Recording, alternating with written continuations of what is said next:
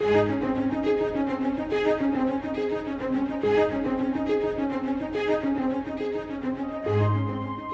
to the Enjoying the Journey broadcast with Scott Pauley. For the next few moments, we look to God's Word to discover simple Bible principles that will help us to live the daily Christian life and to enjoy the journey. It's amazing to me how up to date, how current the Bible is.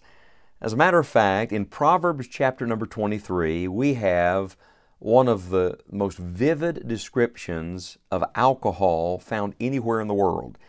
If you want to see what a hangover looks like, read Proverbs 23.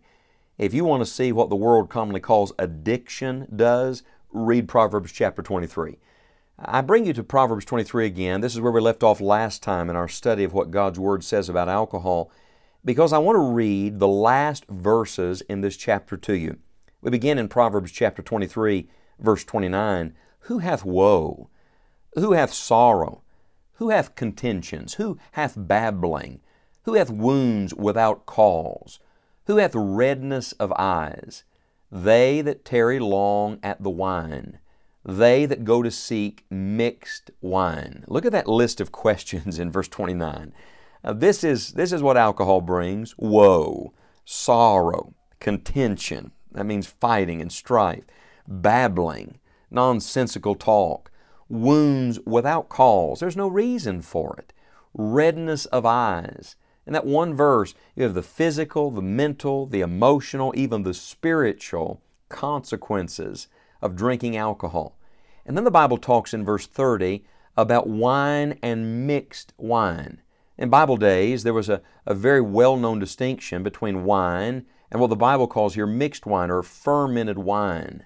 As a matter of fact, uh, the Lord Jesus Himself turned water into wine, and some people even use that as uh, their proof text for the fact that Jesus drank wine. Nothing could be further from the truth.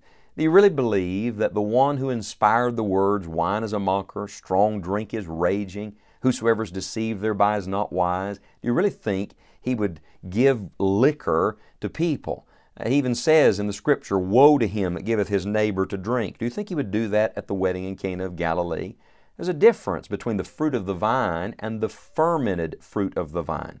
Uh, one illustration of that is in 1 Timothy 5.23 where Paul says to Timothy, Take a little wine for thy stomach's sake and thine often infirmities. Any medical doctor will tell you that alcohol is one of the worst things to drink for stomach conditions. And yet, Paul is telling Timothy, take a little wine. He's not referring to fermented beverages. he's referring uh, to juice, to the fruit of the vine, to that which helps with health. And so there's a, a vivid description or distinction here. But we're given in this passage a description of alcohol. Uh, listen to uh, these, these word pictures that God gives us. He says in beginning in verse 31, Look not thou upon the wine when it is red, when it giveth his color in the cup, when it moveth itself aright. At the last it biteth like a serpent and stingeth like an adder. the first description of alcohol, God describes it as a serpent's poison. It's poison. That drink you're putting to your mouth, it's not only not good for your body, it's not good for your soul. You're drinking poison. As a matter of fact, I believe you have here uh, an amazing phrase that reveals what alcohol does. Verse 32, it says, at the last. It's not the first drink, it's not the beginning of the thing. It's not the, the beautiful advertisement. No, look at the last. Go to the end and work your way backwards. You see, the devil never shows you the last, he only shows you the first. He gives his best up front and it's all downhill from there. Jesus is the exact opposite. All the path of the just is as a shining light that shineth more and more to the perfect day. And then he goes on in verse 33 to say, Thine eyes shall behold strange women and thine heart shall utter perverse things. It's another reminder of alcohol's connection to immorality.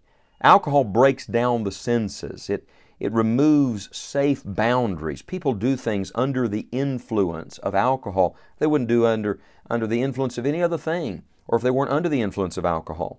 Uh, we commonly hear a term driving under the influence, a DUI. Uh, that's dangerous. Oh, yes, it's dangerous. But so is parenting under the influence. So is living under the influence. So is making decisions under the influence. You see, anything that you do under the influence of alcohol means you're not under the influence of God because you can't be controlled by both at the same time. That's why Ephesians 5:18 says, "And be not drunk with wine wherein is excess, but be filled with the Spirit." You're going to have to pick which one's going to control you. So the first description of alcohol God gives, he describes it as a serpent's poison. But there's a second description. It begins in verse number 34, "Yea, thou shalt be as he that lieth down in the midst of the sea, or as he that lieth upon the top of a mast." So God not only describes it as a serpent's poison, He describes it as a sailor's seasickness. Uh, this is, I think, one of the most uh, apt descriptions of what's referred to as a hangover anywhere. He's sick. He's so sick, and yet in verse 35, he says, They've stricken me, shalt thou say, and I was not sick. They've beaten me, and I felt it not. And then he says, When shall I awake? I will seek it yet again. Isn't that just like sin? It makes you sick, it beats the life out of you, but there's a lure in it, there's a hook in it, there's something that draws you right back to it. It is the vicious cycle of sin. How do you keep from getting in that cycle? Well, it's best not to get in it to start with. William Gladstone, the famed Prime Minister of England, uh, distributed one day to his friends a little statement of what he believed about alcohol. Now, Gladstone was a dedicated Christian man, and he was a man of wisdom. And in his, in his distribution to his friends, he made a statement that I think is so profound, I want to share it with my friends today. Here is what Gladstone wrote. He said, Drunkenness expels reason, drowns the memory, distempers the body, diminishes strength, inflames the blood, causes internal and external wounds. It is a witch to the senses, a devil to the soul, a thief to the purse, a beggar's companion, a wife's woe, and children's sorrow. You want to know what alcohol is? Let me read it again. Drunkenness expels reason, drowns the memory, distempers the body, diminishes strength, inflames the blood, causes internal and external wounds. It is a witch to the senses, a devil to the soul, a thief to the purse, a beggar's companion, a wife's woe, and children's sorrow. Oh, my friend, alcohol is so wicked because of everything that it takes from a life and from a family. This is the way God describes it, and He describes it in such vivid terms. Why? Because He wants there to be no mistake about it. Friend, there may be some debate today among people, even professed Christians, about what the Bible says about alcohol, but there's no debate in God's Word. God's Word is very plain. Wine is still a mocker, strong drink is still raging, and whosoever is deceived thereby is not wise.